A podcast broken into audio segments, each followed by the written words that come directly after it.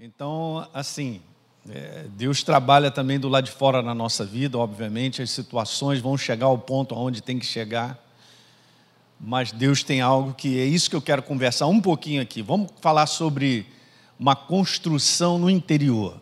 É lógico que esse assunto ele é muito grande, né? Tem muitas ramificações e revelações sobre o altar de Deus, né? sobre aquilo que seria o altar de Deus. E aqui nessa manhã eu quero te compartilhar algo que o Espírito Santo me mostrou, que me deixou com os quatro pneus arriados.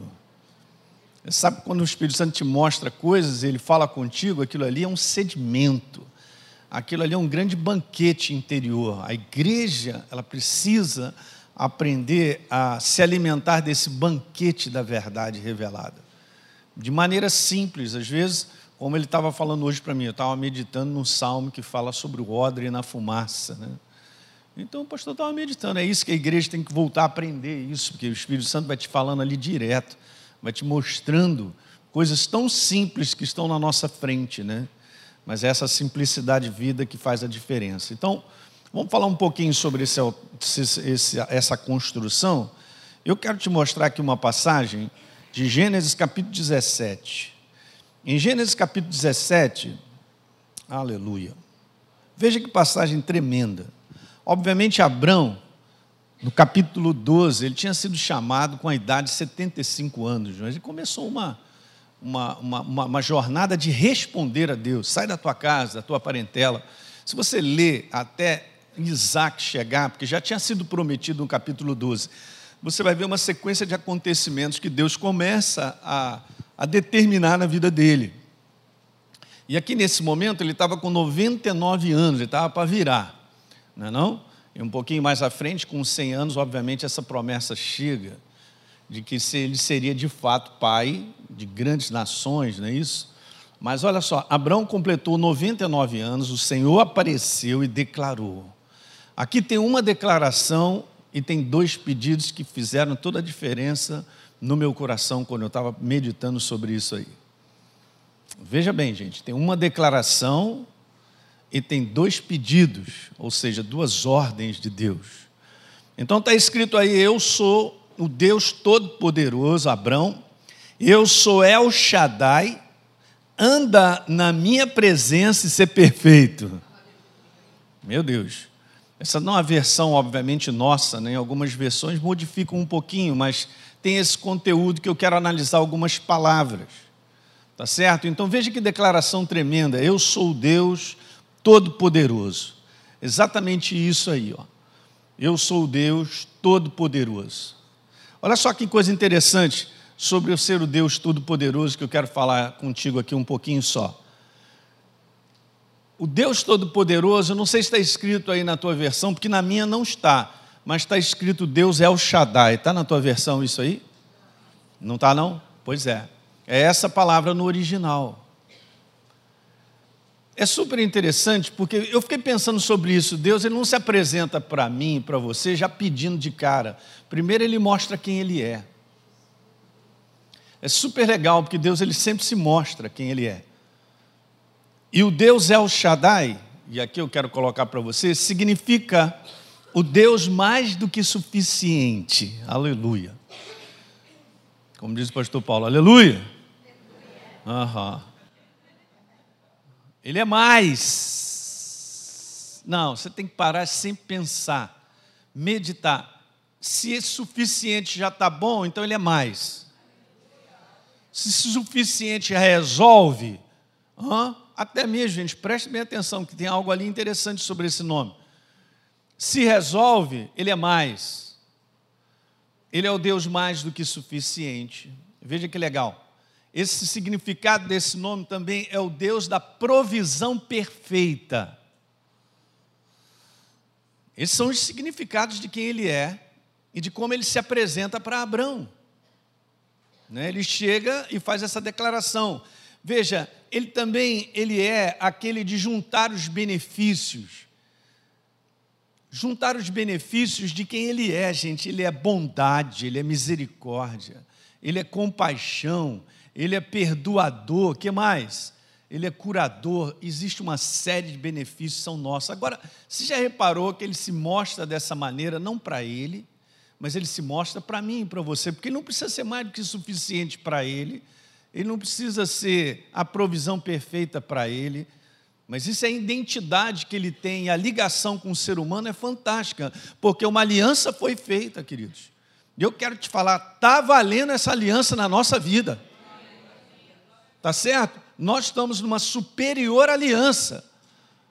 Porque agora nós somos novas criaturas, é agora que esse sangue está valendo nessa aliança perfeita.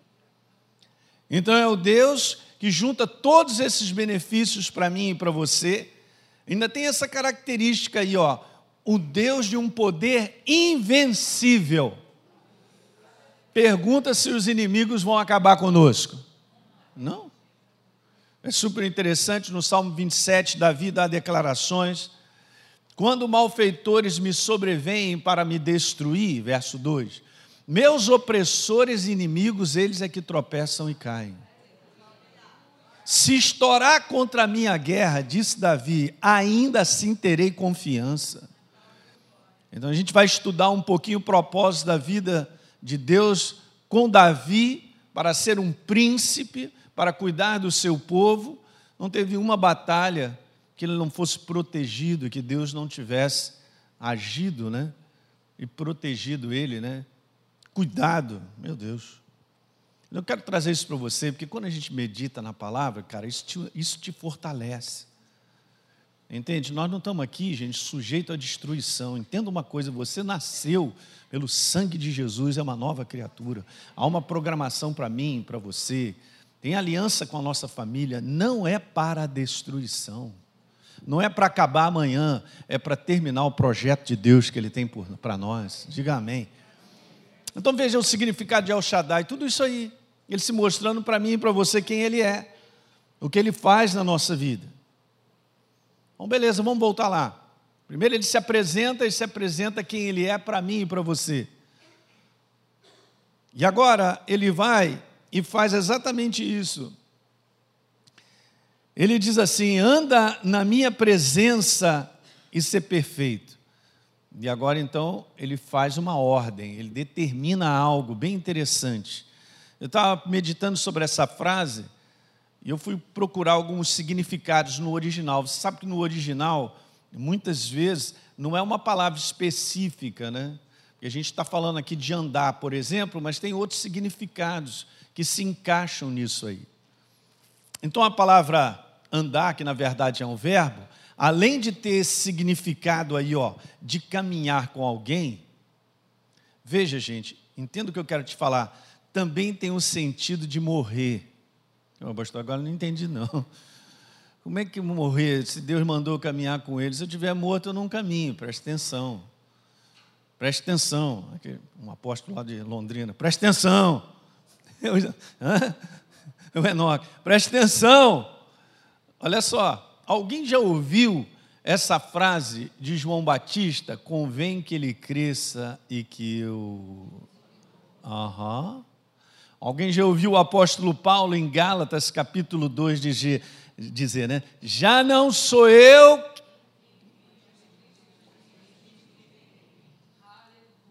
Alguém está entendendo o sentido de morrer? Olha que coisa fantástica, gente.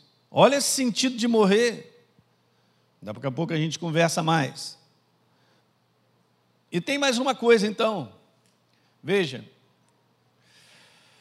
Aí diz assim, ó. A palavra morrer, deixa eu quero te mostrar isso aqui, fala desse sacrifício santo e agradável. Fala de um altar. É interessante porque esse altar, ele precisa ser construído na nossa vida, né? E não tem altar sem morte. Tem muitas coisas e alegorias fantásticas que a gente pode falar. Mas essa é a morte importante nós entendermos. Esse conteúdo meramente humano. Porque, querido, se a igreja ela não for um exercício vivo do Espírito, que é que, que, quem nós somos, não for um exercício dessa nova criatura, só vai sobrar a humanidade. E a humanidade não vai a lugar nenhum. Nós não vamos a lugar nenhum na nossa humanidade na capacidade natural que o homem tem. E aí? Não vai funcionar? Mas veja, morrer fala de um altar de sacrifício, que é santo e agradável. Eu botei entre aspas, porque o Espírito Santo me levou rapidamente a uma passagem que nós vamos ler já já. Então, beleza? Primeira coisa, anda na minha presença, tem o significado de morrer, tem um sacrifício, esse é o verdadeiro altar, santo e agradável a Deus, e obviamente Deus recebe esse aroma desse sacrifício. Vamos voltar para Gênesis, e aí a gente termina com a última pedaço, dizendo: anda na minha presença e ser perfeito. Obviamente, gente, nós jamais seremos perfeitos andando sobre a face da terra. Que não é esse o conteúdo, né? Olha que legal. A palavra ser perfeito, ela significa também ser completo, em acordo com a verdade. Porque somos nós que determinamos isso. Significa ir sendo aperfeiçoado. Opa, pastor, já ouvi isso aí. Ir sendo aperfeiçoado aonde, gente? Eu não sou aperfeiçoado porque eu desejo ser melhor. Eu só sou aperfeiçoado porque eu me entrego à verdade. E ela vai crescendo em mim. Agora, olha que passagem de Gênesis capítulo 17, onde Deus pede isso. Um sacrifício perfeito de uma humanidade e que a gente possa, através da verdade, sendo aperfeiçoado. Porque essa é a nossa caminhada com Deus. Queridos, não tem como a gente ter uma visão, Deus está aqui, eu estou aqui, seguro na mão dele e faço uma caminhada. Eu estou fazendo uma caminhada meramente humana, um ser espiritual vivo e eu humano. Não é assim que funciona. Você sabia que onde Deus chega, tudo é transformado? O ambiente é transformado. Nós fomos transformados. Né? Você tinha aquele olhinho mal pra caramba e eu também. Aí Jesus entra na nossa vida, fica aquele olhinho de florzinha de Jesus. Eu sou uma florzinha de Jesus. O cara era o capeta. O pastor Paulo, é experiência dele, não é não? Onde Deus chega tem transformação. Seja no ambiente, seja em qualquer lugar. Agora imagine isso operando dentro de mim e de você. E daí a gente fica tentando fazer tanta coisa para ver se a gente se sente melhor, ou, ou, ou vive melhor. Ah, ou, ah, não, eu aprendi dez coisas para fazer para eu, eu modificar. Você não vai se modificar. Se não andar, porque tudo Deus já estabeleceu. Qual é o processo? Ele é o processo e ele explica para a gente. Ele mostra quem ele é, para que a gente tenha segurança no nosso coração, para que a gente tenha certeza de que ele é o Deus, é o Shaddai e tudo aquilo. E agora ele diz para mim: essa é a ordem, Elinho anda debaixo dessa ordem nós vamos caminhar juntos, aleluia. E um propósito vai ser cumprido. Então é isso aí, ó. Vamos ler de novo. Quando Abraão completou 99, Abraão, o Senhor apareceu, declarou: Eu sou o Deus Todo-Poderoso, eu sou El Shaddai, o Deus mais do que suficiente. Eu até coloquei ele numa paráfrase, veja. Faça de você ali um altar na minha presença e seja aperfeiçoado na verdade. É isso aí, ó. É isso aí. Ok? Não tem nenhum conteúdo humano. É um conteúdo que, se você for perceber, há um trabalho sendo feito dentro de mim e de você. Por que, que eu estou insistindo em comentar isso sobre esse assunto, que a gente poderia falar vários? É porque, queridos, nós precisamos ap aprender a construir algo dentro de nós que vai fazer com que a gente enxergue as situações que nós vamos enfrentando. É muito ruim você estar, e eu também, numa situação, como a gente diz de maneira popular, é cego em tiroteio, pastor, está perdido. Nós não estamos perdidos. Eu não estou perdido. Por mais que veja, eu não entenda muitas coisas no meu cérebro, o meu espírito sabe direitinho o que está acontecendo. E ele deposita total confiança em Deus. Alguém está entendendo? Você não está perdido. Então a igreja precisa disso, caminhar numa construção interior, nesse altar, necessário para que a gente entenda o que, que acontece com a nossa vida. Nesse mundo do espírito, obviamente, nós somos aquilo que a Bíblia diz que nós somos, queridos. Não adianta o inferno dizer que eu sou um fracassado, porque eu não sou, eu posso estar passando por várias lutas. E estamos, ok? Mas eu não sou um derrotado nem fracassado. Eu fico só com o meu espírito assim, quietinho, para dizer assim: deixa no final. Você vai ver o que vai acontecer. As coisas viram, tudo muda. Porque a gente entende, diante de várias situações que a gente enfrenta, o propósito de Deus. Você pode estar certo que Ele não vai te proteger ao ponto de você não ir para o combate, porque isso não é bíblico. Você vai para o combate e de repente você está num combate acirrado, mas Ele está comigo, vai me proteger e me dará vitória, e nós vamos sair disso aí. Agora não me pergunte por que, que ele faz isso, pastor. Ele faz isso porque ele está tinhoso comigo. Não. É porque nós vamos sendo construídos, apesar de combates do lado de fora, tem uma construção sendo feita interior, diga glória.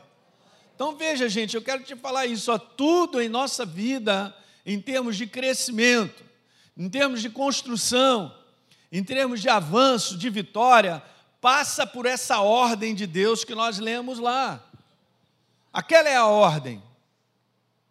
Eu não sei, parece que a igreja ela está crescendo, mas ainda tem muito essa noção. Eu vou à igreja, tá beleza, mas eu não consigo andar na ordem de Deus. Por isso não tem crescimento. A gente não entende muita coisa porque eu vou para a igreja. Não é simplesmente a igreja, e a igreja é importante, nós estamos aqui para nos congregar, mas nós precisamos crescer. Diga aleluia. Isso vai te ajudar. Quanto mais você cresce, mais o depósito de paz aumenta. Porque você entende propósitos. Ok? Eu não vou morrer amanhã, nem você. Fala para o teu irmão, nem você.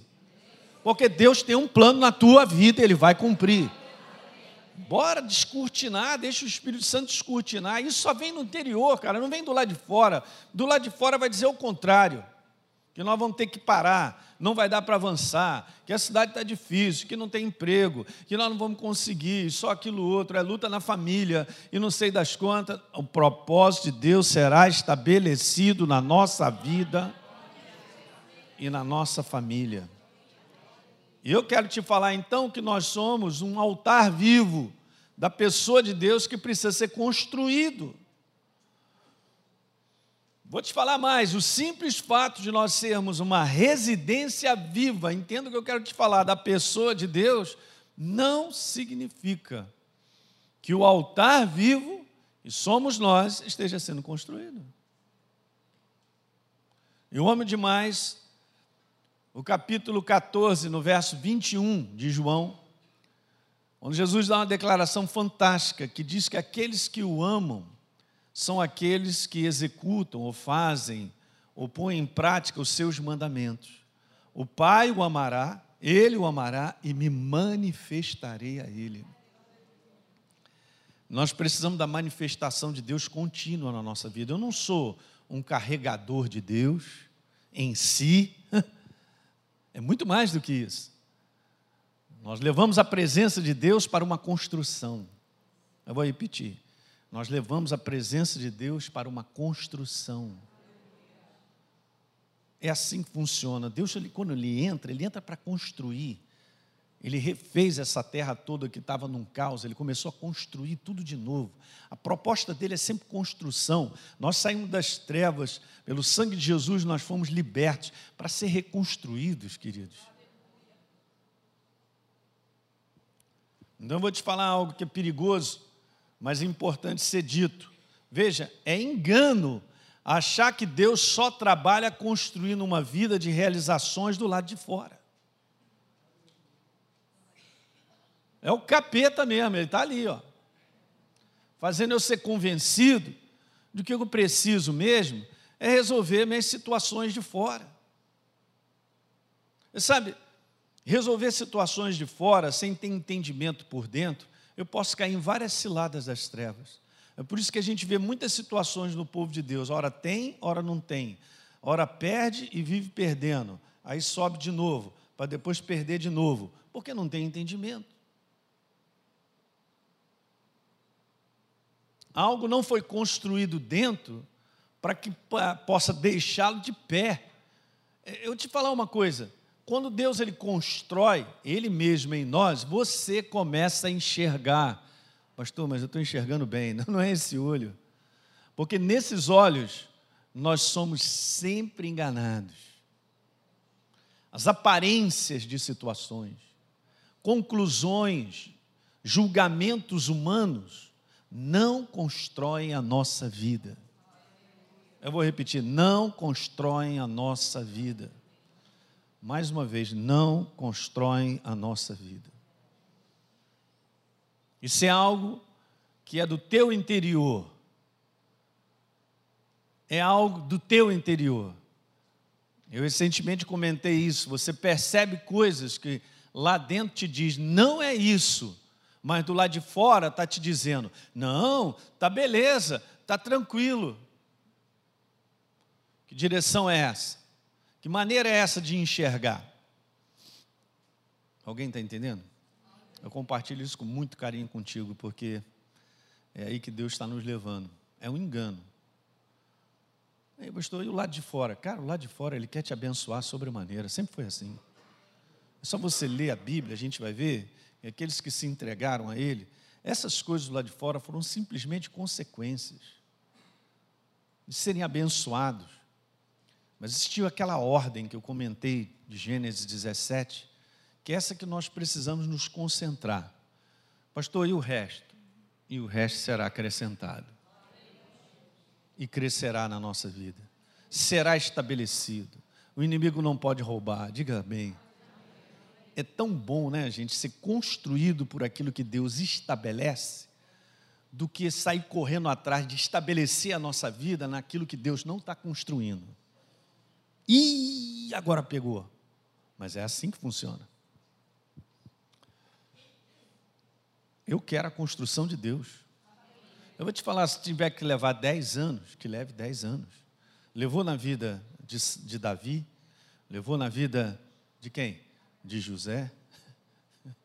Levou na vida de vários homens de Deus. Você imagina Jesus com 30 anos, ele começa o ministério. Quantos creem que ele estava preparado por Deus? Aham, uhum, estava mesmo. É só ler lá no capítulo 2 de Lucas. Ele estava continuamente se enchendo de sabedoria, a graça de Deus estava sobre ele. Ele estava fazendo um trabalho interior. Ele estava caminhando com Deus para construir esse altar interior, que o fez ser bem sucedido até o final. E passou por todas as tentações e foi vencedor. Você entende o que eu estou te falando? É isso aí que o inferno tem medo dessa igreja nessa igreja que está sendo construída. Que não fica só nesse desespero do lado de fora. Porque se eu já estou desesperado, eu estou deixando de entender quem é Deus é o Shaddai na minha vida. Quais são os benefícios? O Deus invencível, o poder dele. Você entende? Eu nasci de novo para dar errado? Claro que não. é para cumprir o propósito dele. O inferno não pode derrubar a igreja. Eu vou repetir: o inferno não pode derrubar a igreja. Se a igreja tomba por várias coisas, é por uma inocência de imaturidade, de não andar no processo de uma ordem estabelecida, como a gente viu em Gênesis. Então eu digo isso, ó, na verdade, Deus constrói o homem de dentro para fora, diga, de dentro para fora. E o lado de fora acaba sendo o resultado que está sendo construído dentro. Está vendo? Então, se eu boto a ênfase no lugar errado, porque a gente vive nesse mundo, só num conteúdo humano, estamos inseridos, e a força dessa humanidade é que carrega esse mundo para o erro, para a destruição, eu tenho que entender que é o contrário. Os meus resultados de fora, eles advêm justamente da minha, daquilo que está sendo construído dentro de mim e de você. Simples dessa maneira. Então, voltando a esse significado, sobre sermos um altar de Deus, a palavra altar está sempre ligado a duas coisas: sacrifício e adoração. Tem outros significados maravilhosos. Mas sacrifício e adoração. Interessante, porque você vê lá o estabelecimento do tabernáculo, a primeira coisa que estava no atro é um sacrifício. Você não pode chegar de qualquer maneira, então aí, aí, beleza, tá, beleza, já vai para o final, já está chegando, não é não? Não, primeira coisa tem que sacrificar. E obviamente, eu quero te mostrar isso nessas duas passagens aqui, da qual Deus espera que nós nos entreguemos ao sistema dele, à ordem que a gente viu em Gênesis. Romanos capítulo 12, 1 diz lá assim: Portanto, irmãos, pelas misericórdias de Deus, veja, peço que vocês ofereçam o seu corpo como sacrifício vivo, santo e agradável a Deus, que é o vosso culto racional. Ele não está falando sobre um corpo para churrasqueira. Gente, você entende quando fala sobre corpo e sacrifício? Não é o meu corpo, isso aqui onde eu habito, não. Porque o meu corpo, ele é até o resultado daquilo que acontece dentro do meu espírito, ele é abençoado.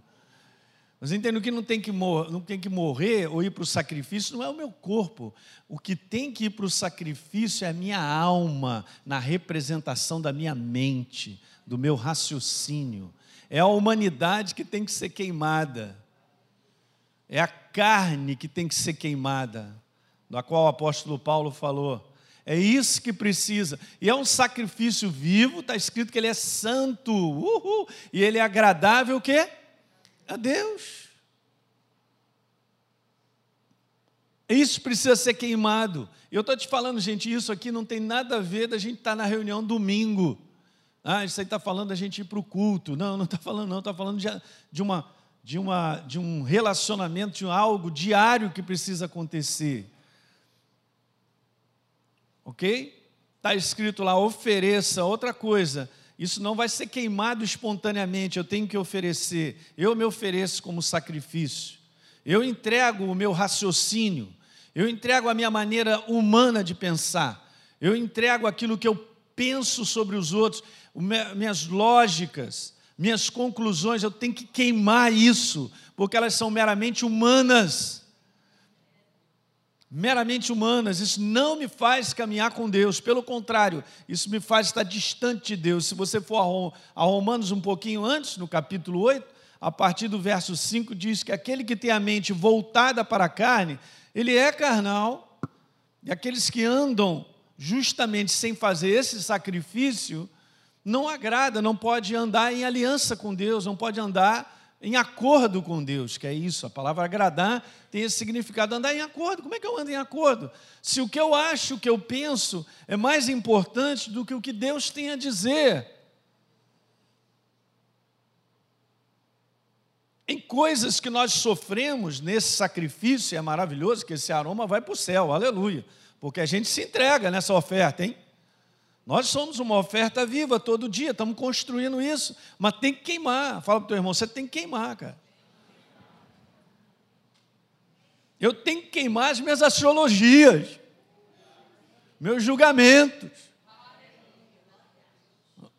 minha maneira de pensar que eu estou certo e os outros estão errados. Olha aí, hein? Porque isso está causando o maior problema no mundo e causa problema dentro da igreja.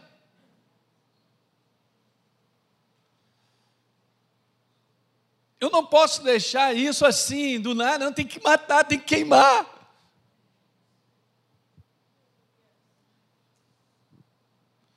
Aí agora a gente entende por que, que ele pede isso, e aí ele vai continuando dizendo ali: não se molde, cara, ao padrão desse mundo, da sua mentalidade dessa parte humana, não se molde, não se entregue. O verso primeiro e o verso segundo, eles são complementares, não tem como ler um sem o outro. Mas olha, de novo, cara, você tem que se deixar que Deus transforme, aleluia, metamorfose em você, pela renovação de uma mentalidade que é a dele, não é a minha. Não é a minha proposta, é a proposta dele. A gente sempre levanta isso. Quando a igreja vai aprender a caminhar dessa maneira, a queimar a sua humanidade na forma de pensamentos, da sua mentalidade permitir que a mentalidade de Deus ela ganhe espaço. Porque se ela ganhar espaço, ela vai construir você. E nós vamos enxergar as coisas como temos que enxergar. A inovação da nossa mente, então eu vou sendo transformado. Porque então aí é que eu vou experimentar a boa, agradável e perfeita vontade de Deus. Não tem como experimentar isso, esse primeiro sacrifício. Se a gente não for para esse sacrifício, não construir esse altar, nessa humanidade, nós não veremos. É muito ruim viver uma jornada cristã desassociado de um acordo com Deus em termos de quem Ele é, da sua mentalidade, da sua proposta para a nossa vida. Alguém está pegando? Eu não estou dizendo, gente, que quando a gente alinha e a gente está debaixo da proposta e caminhamos com Deus, agora é um mar de rosa, não vamos ter problema. Isso aí vai fazer parte até o final da nossa vida. Mas vai fazer a diferença como a gente se posiciona diante dos problemas. A gente na escola Artes ensina muitas coisas, mas uma delas que me ajudou muito, há muitos anos atrás, eu sempre tenho que levantar essa bola para mim também, porque eu também enfrento. O problema não é aquilo que acontece a você o problema é o que acontece dentro de você. Porque todos nós aqui temos dissabores de situações com pessoas. Não é não? Situações que possam quebrar relacionamentos. Várias situações. Mas como é que eu enxergo isso dentro? Como é que essas coisas caem dentro de mim? Como é que eu permito que isso fique dentro de mim, ou governe, ou lidere, ou sei lá, mostre? É aí que vai fazer toda a diferença. Então o homem em si, ele não recebe a vitória porque ela se estabeleceu. A vitória ela começa dentro de você. Ela já começa dentro de você quando a gente enxerga, quando a gente vê. Porque nós vamos tomar um posicionamento, não é não? Hoje tantos posicionamentos são assumidos de revolta, de ódio, de não querer conversar, de não querer resolver uma parada que gente, na igreja do Senhor Jesus não pode mais isso. A igreja não pode mais aceitar isso. Mas, pastor, está doendo. É, esse é o sacrifício mesmo. Deixa queimar. Queima, Jesus, queima. Queima que eu estou certo, fui prejudicado, eu tenho razão. Queima! Vai queimando, Jesus, em mim, cada um dos meus irmãos. Queima, queima, queima, queima, mas não sobra nada que aí sobra ele. Aí a gente está sendo construído. Esse é um assunto que a gente tem que conversar até com liderança.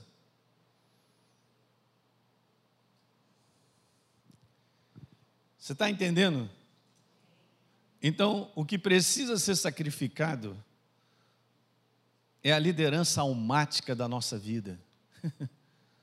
O que precisa ser sacrificado é a força da nossa mentalidade humana, de entender coisas, de querer caminhar com ela.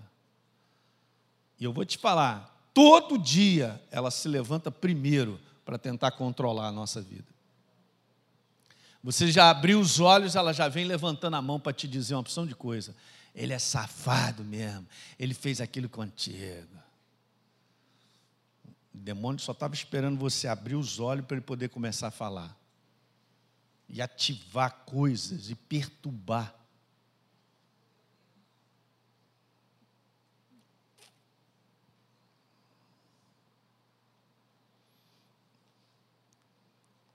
Então, gente, só existem duas maneiras de sermos construídos como altar de Deus, como está em Gênesis. E Deus pede isso de nós. Só tem duas maneiras simples. Eu não vou entrar aqui para falar muito sobre elas, não. Só vou passar isso e deixar no teu coração. Só existem duas maneiras de sermos construídos como altar de Deus. A primeira delas, eu preciso de uma comunhão viva. Não estou falando sobre algo, gente, que muitas vezes ela se torna religioso não é um rito, é uma comunhão viva. Falei para você, quando você lê a Bíblia e você acredita que é a palavra de Deus e você medita, você está tendo uma comunhão viva. Não tem outra maneira, eu vou te falar. Só tem essas duas maneiras. Então, tá aqui está a base de uma construção. É um relacionamento vivo. É um relacionamento vivo. Então, a comunhão com Deus não pode ser apenas uma apresentação, eu botei assim, emocional, de um relatório de problemas. Caramba, você imagina? Chego lá no céu, São Pedro, carimba aí, aí, esse despacho, me dá o protocolo aí, valeu, hein? Não dá certo, gente. A gente perde o melhor. Bom, pastor, mas eu estou cheio de problema. Todos nós aqui. Não, mas o meu problema é maior, é engano das trevas. Não, pastor, só eu tenho problema, outro engano. Olha para o lado aí, para o teu irmão, olha o problema do seu lado.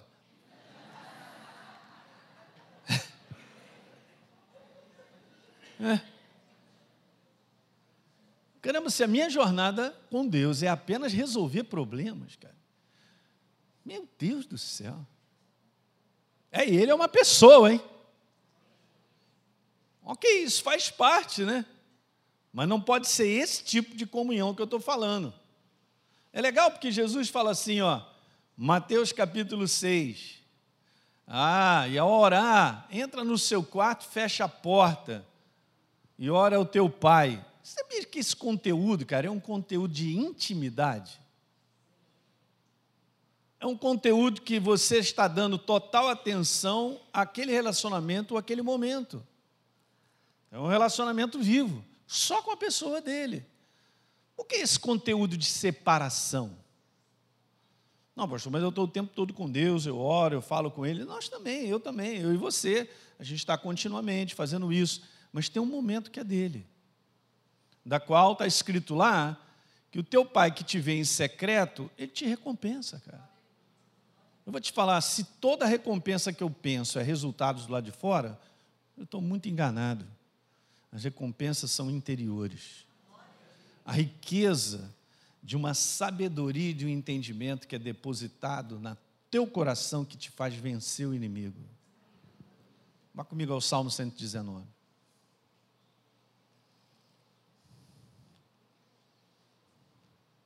É aí que a gente não compreende.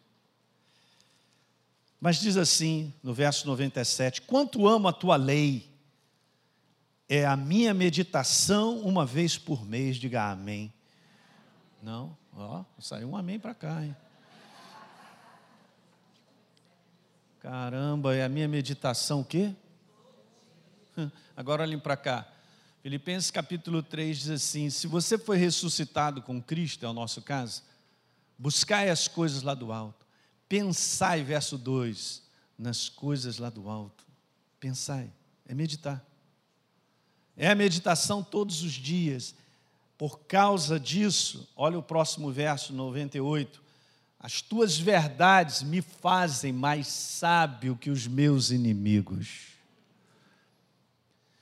Te coloca na dianteira, mas há uma construção de sabedoria, de uma visão ao ponto dos momentos cruciais da minha vida, eu estar debaixo de uma direção e de uma visão de Deus para não fazer escolhas que podem destruir a minha vida ou da minha família. Quem está pegando isso aí? Pois é, isso aí é o máximo para nós. O inimigo sempre vai perder. Eu sou construído por dentro. Ué, mas não estou entendendo. Não é para entender, é para crer, Ele está contigo.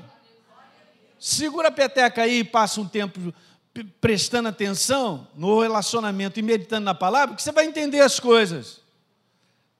Mas a gente quer pegar com a visão humana, com o cérebro, não dá. Ah, pastor, mas caramba, Deus me abandonou. Como é que você tirou uma conclusão dessa, rapaz?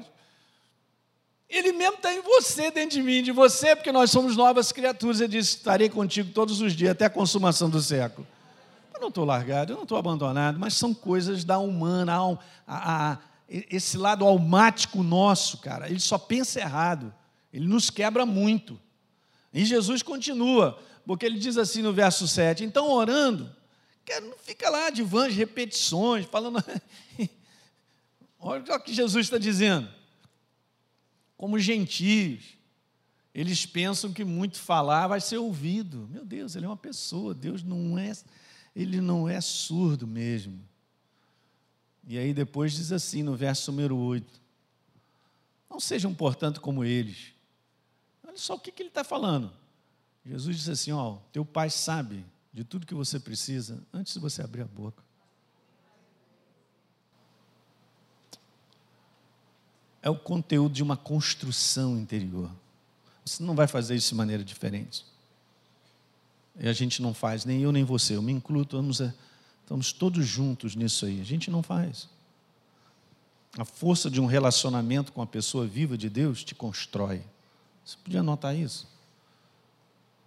Pastor, mas eu estou precisando construir a minha casa, o telhado lá ainda está faltando. Cara, sai dessa parada. Isso aí sempre um milagre chega. Um anjo que trabalha com telhado vai chegar lá. Tem anjo para tudo. Não é não? E nós estamos precisando ser construídos dentro. Isso é algo contínuo. A construção é algo que é um processo.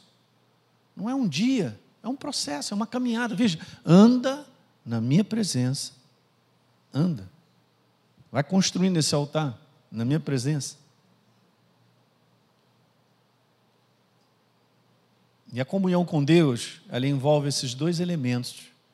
Obviamente, isso aqui tem assunto para a gente conversar aí, muita coisa, muitas camadas de revelação, mas tem essas duas coisas faz, fundamental nesse relacionamento aí com Deus, uma apreciação. E nós vemos isso muito na vida de Davi. Apesar de enfrentar tantos inimigos, a baita da apreciação que ele tinha para com Deus e de gratidão.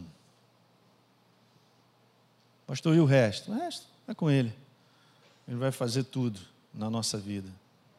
A segunda coisa, a maneira de nós construirmos, nós como altar de Deus, é a prática da verdade como estilo de viver.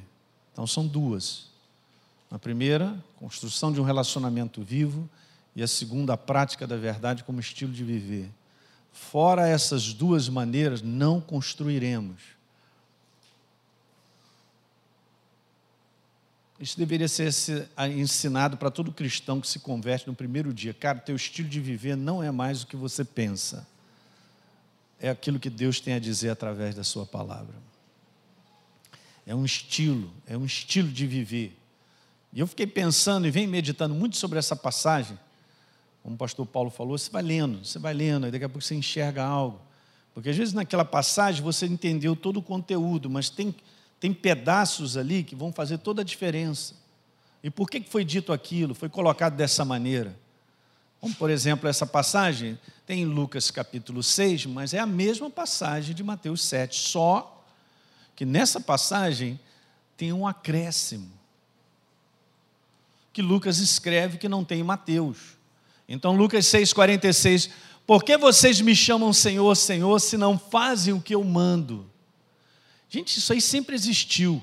Deus, ele é a ordem. Você sabia que no universo tudo funciona da parte de Deus e todas as suas hostes celestiais porque tem comando, tem ordem. E obviamente a ordem hierárquica de tudo, hein? chegar o anjo lá, o tal, o outro que é chefe dele, chega, não, olha aí, seu anjo, eu vou fazer o que eu quero, o que eu acho. Nenhum deles fazem o que eles querem, o que eles acham todos são comandados.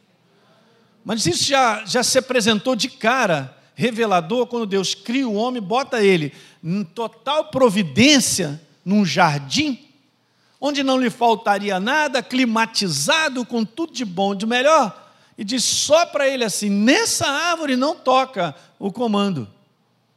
Mas ele não foi lá e meteu a mão naquela árvore.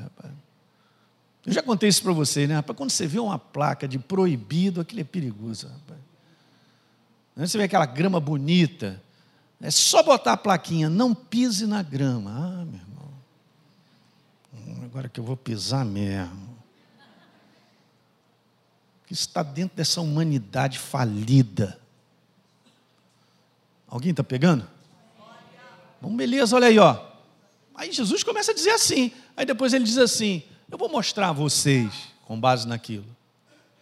E às vezes a gente fica pensando aqui, por que vocês me chamam de Senhor e não fazem o que eu mando? Ah, só porque Deus quer? Não.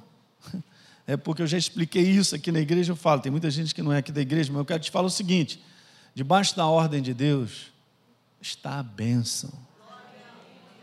Ele é a bênção. Ele não chega para mim para dar um comando para avacalhar a minha vida. Ele me dá um comando para eu ser super abençoado. Todos os comandos de Deus para a vida dos homens foram para abençoá-los, porque Ele é a fonte da bênção, Ele não pode ser diferente do que Ele é. Mas um comando das trevas é para destruir. Então, quando eu ouço a força do meu pensamento natural sobre situações, ali está, cara, o engano das trevas para me quebrar. É, assim é que Deus disse: dessa árvore não vai comer. É claro que você não vai, ó, que você não vai morrer. Porque Deus sabe que o dia que você comer, os seus olhos se abrirão, está falando tudo aquilo ali, num comando subliminar, para que no momento em que então obedecesse aquele comando, pumba, destruição. Aí Jesus então ele compara, agora ele manda ver dizendo assim: Eu vou mostrar a vocês a quem é semelhante todo aquele que vem a mim, ouve as minhas palavras. E o que?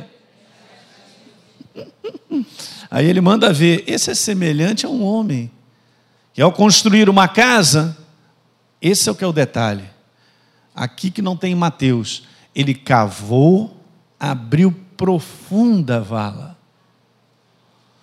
e lançou o alicerce sobre o quê? Olha a comparação dele. Quando veio a enchente, as águas bateram contra aquela casa, não puderam abalar. Não, não olha só, não puderam derrubar, não, não puderam nem abalar. Por ter sido o quê? Bem construída. Não está falando do tijolo do lado de fora.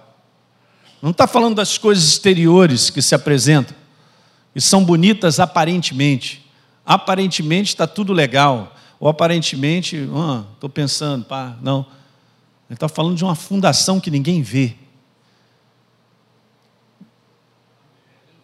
Ninguém vê. Essa construção do altar ninguém vê. Ela se estabelece na nossa vida. E ela traz os resultados no seu devido tempo, porque vai chegar um tempo da enchente chegar, de bater água. Mas ela está muito bem estabelecida, ela está construída. Lucas 6, 49.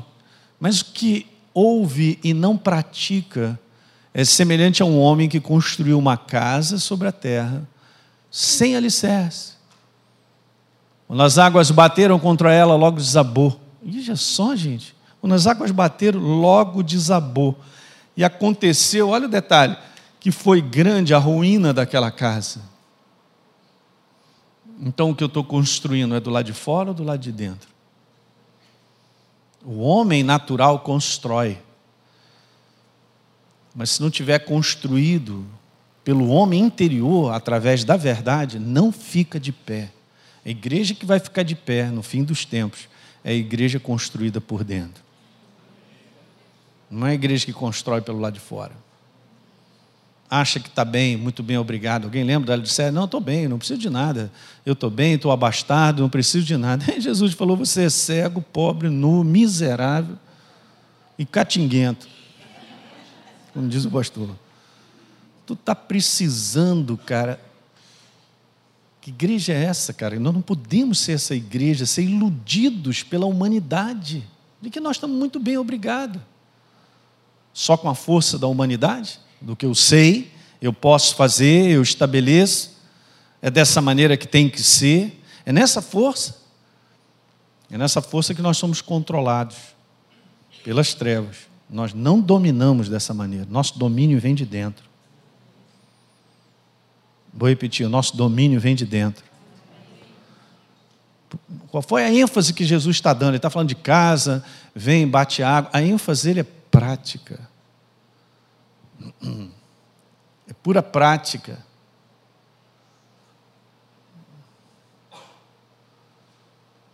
Tiago 1, 25. Mas aquele que atenta bem para a lei perfeita, eu estou terminando.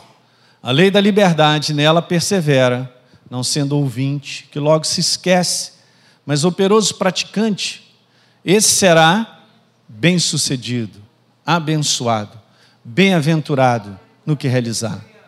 Você pode acoplar aí Tiago 1, 25 ao Salmo número 1. Vê se aquele homem estava focado no que o mundo tem a dizer ou na galera está falando uma opção de besteira. Antes, o seu prazer estava na lei do Senhor e nela meditava todo dia, para que ela possa fazer parte de mim. E de uns anos para cá eu tenho aprendido algo muito legal. E é isso que eu vou terminar te dizendo aí, ó. Sendo construídos como altar de Deus, por essas duas maneiras que a gente acabou de falar, sobre um relacionamento vivo com a pessoa de Deus e sobre um estilo de viver a verdade como prática, hum, a palavra, que é a verdade revelada de Deus, vai fazendo parte de quem nós somos. Eu vou, repetir isso aí para você pegar ela vai fazendo parte de quem nós somos, porque é Ele que está sendo construído em nós. Agora você imagina Ele, que é a sabedoria, o conhecimento e o entendimento. É um livro de provérbios. Isso entrando no nosso coração. O livro de provérbios, cara, ele é fantástico, porque ele é um livro de sabedoria, de práticas, de várias coisas. Lá é dito tantas coisas simples, de uma maneira simples, mas tão profundas que ficam no nosso coração. Tem para tudo que você precisa da tua vida, está lá no livro de Provérbios. Fala de tudo que o ser humano é por dentro, como ele deve se posicionar e aprender. Sabia que no livro de Provérbios está até escrito assim ali? Não seja muito frequente na casa do teu amigo, para que depois ele não fale assim, cara, esse cara de novo aqui em casa. Vem cá, você gosta de ser bem recebido? Ou quando você chega, o pessoal já. Ih, rapaz, chegou falando de tal. Vai para lá, para cá, outro pergunta. Aí, meu irmão, como é que você está? Tudo bem? Ou você gosta de chegar e todo mundo. Uau, que bom que você veio! Até aí a gente precisa ser salvo, cara. Sabedoria, entendimento. Está no livro de Provérbios. Vamos embora praticar ou não? Fala para o teu irmão, sai da casa do meu irmão, rapaz. O que você faz sempre na hora do almoço lá? Olha, fala a Deus. Agora tem que falar a Deus.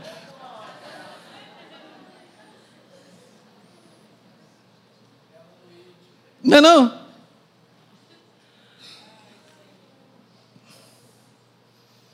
Aí você vê, né? Jesus ensina a gente a se comportar, a se posicionar. É, mas também, dessa maneira eu fico preso. Vou te responder. Você não fica preso, você aprende a ser disciplinado. Sem disciplina, pode anotar. A minha esposa tem caderno, pelo menos ela anota. Anota.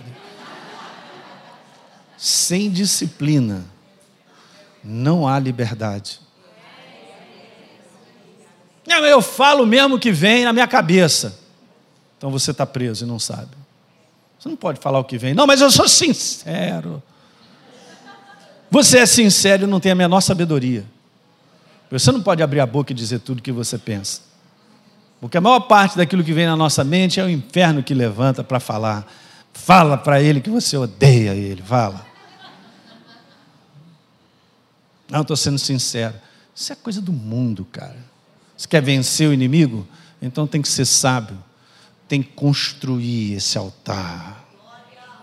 Você pode estar certo, você vai queimar todo dia, mas esse isso que é queimado todo dia sobe como aroma agradável e santo a Deus. Aí a gente fica purificado, nosso espírito fica em alta, a visão de Deus fica em alta. Pastor Paulo cultiva muito isso, eu entendo. É demais, ele é, um, ele é uma pessoa mas sabe que a Bíblia está escrito assim: seja tardio para falar e pronto para ouvir. Não, vou te falar outra legal. Se você fala e a gente fala, fala, fala, a gente não está aprendendo nada. Mas quando a gente aprende a ser calado, a gente aprende. mas eu não sou assim. Mas dá para mudar. A gente não aprende falando. A gente aprende ouvindo. Isso eu amo estar perto do pastor Paulo, eu amo. Aquela vez que a gente viajou lá, né, pastor? Vamos lá para Fortaleza, dormi no mesmo quarto. Falei, aleluia, estou com um profeta de Deus nesse quarto. Eu não fiquei perturbando o pastor Paulo, eu fico só deixando ele falar. Eu quero falar, eu quero aprender. Quantos querem aprender? Então vou falar para mim e para você, cala a boca.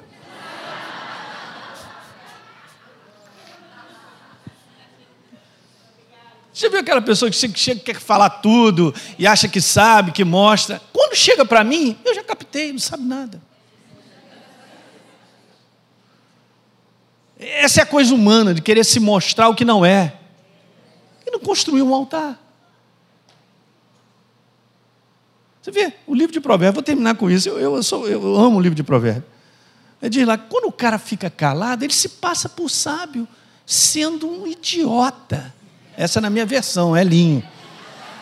O cara é um idiota, mas ele fica calado, ele se passa como sábio. Hum, maravilha, hein? Hum.